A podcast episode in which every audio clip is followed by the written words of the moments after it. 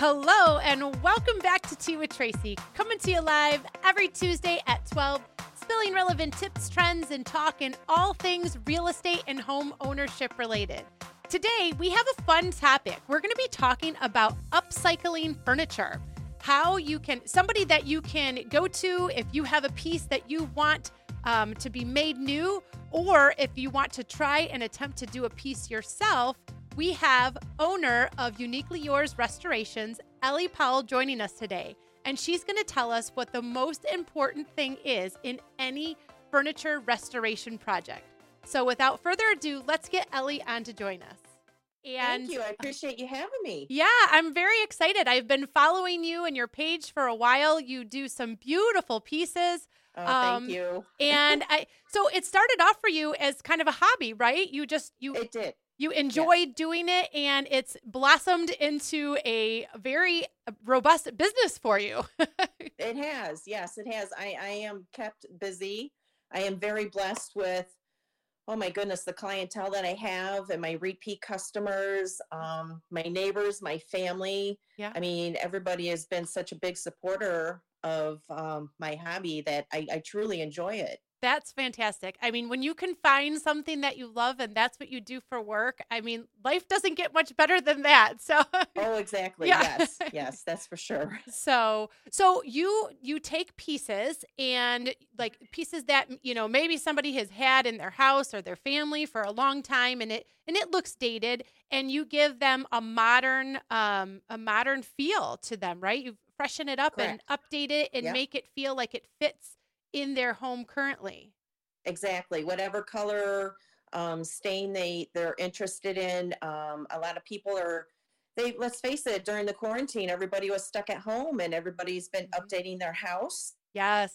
Oh, so now they need to update their furniture. And so they come to me with their new flooring, a piece of their new flooring, their curtain, fabric, you know, whatever. And we try and match it up with the current pieces that they have, and I update it.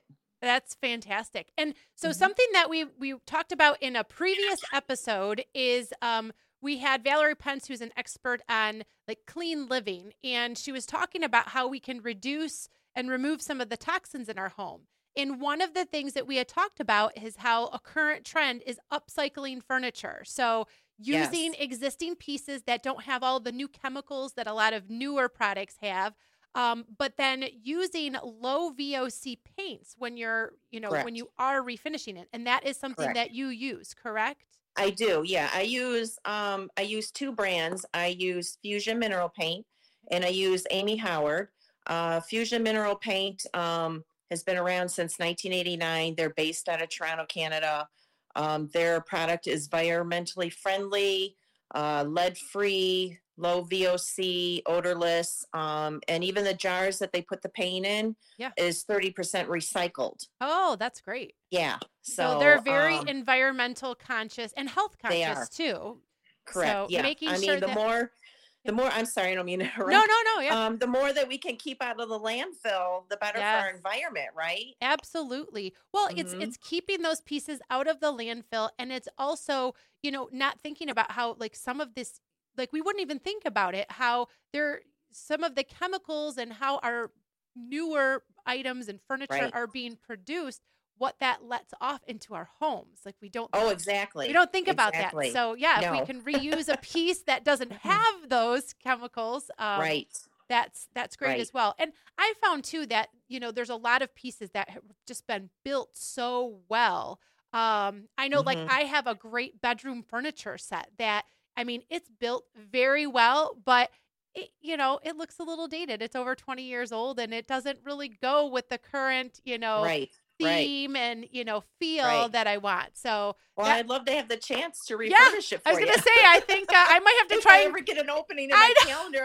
I'm so booked. I might have to book you for some time in next year to probably, because I know you have a full schedule. So so it's definitely getting on your calendar in advance, but you're also going to share with us for those who would like to try and do a piece on their own. Or maybe it's something that can't be moved. I know I was inspired after we had a a little bit of a conversation last week, and I was inspired. I'm like, ooh, I think I want to try to do my banister. I have a short banister within my home that, again, like the coloring, the stain color, it's just not the look that I want for right. some of the changes I'm making to my home. So mm-hmm. if somebody wants to tackle a project on their own, what is, I know you said there's one piece that is absolutely critical, the most important piece. And what is that?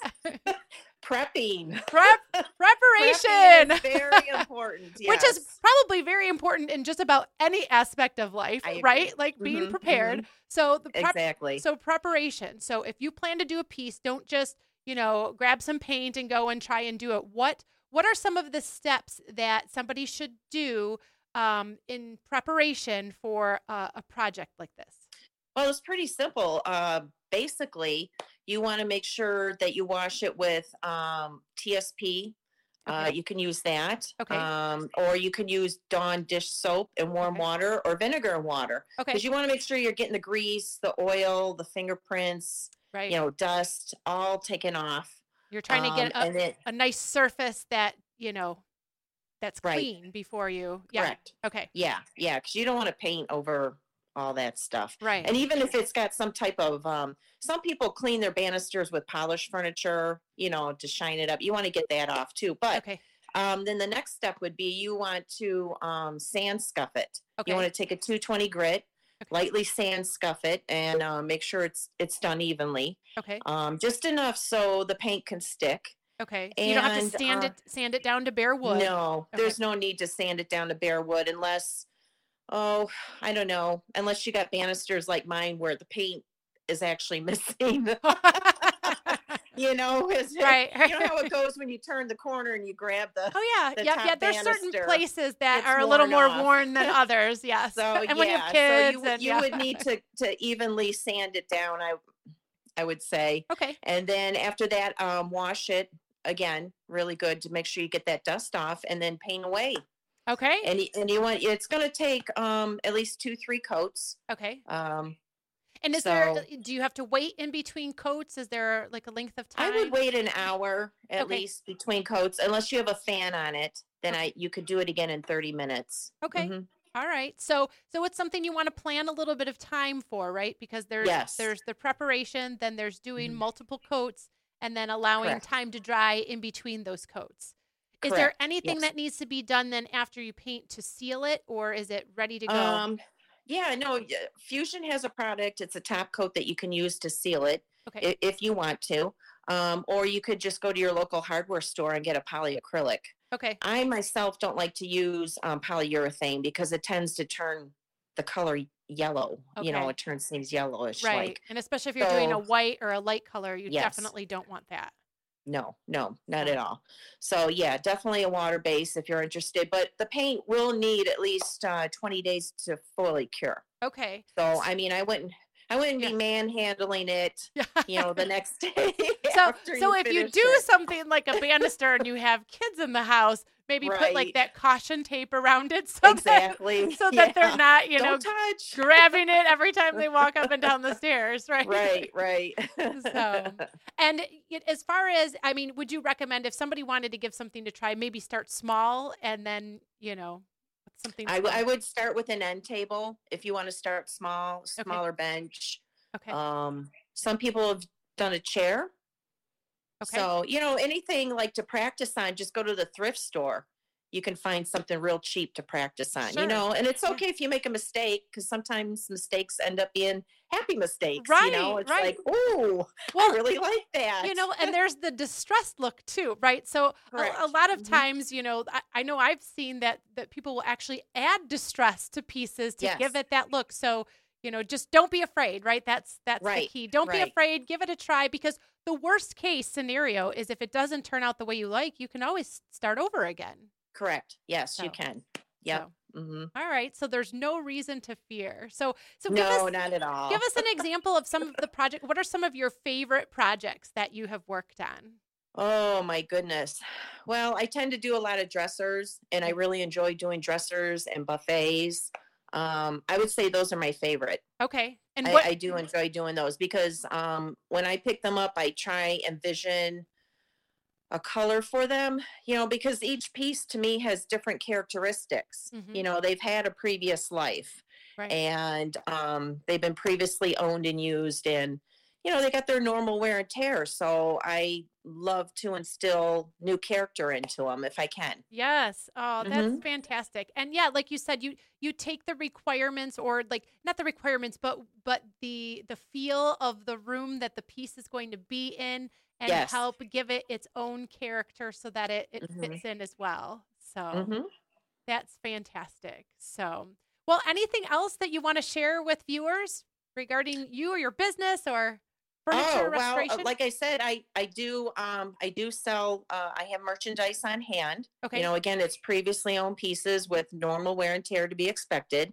I give them new life, and I do sell them on my Facebook page.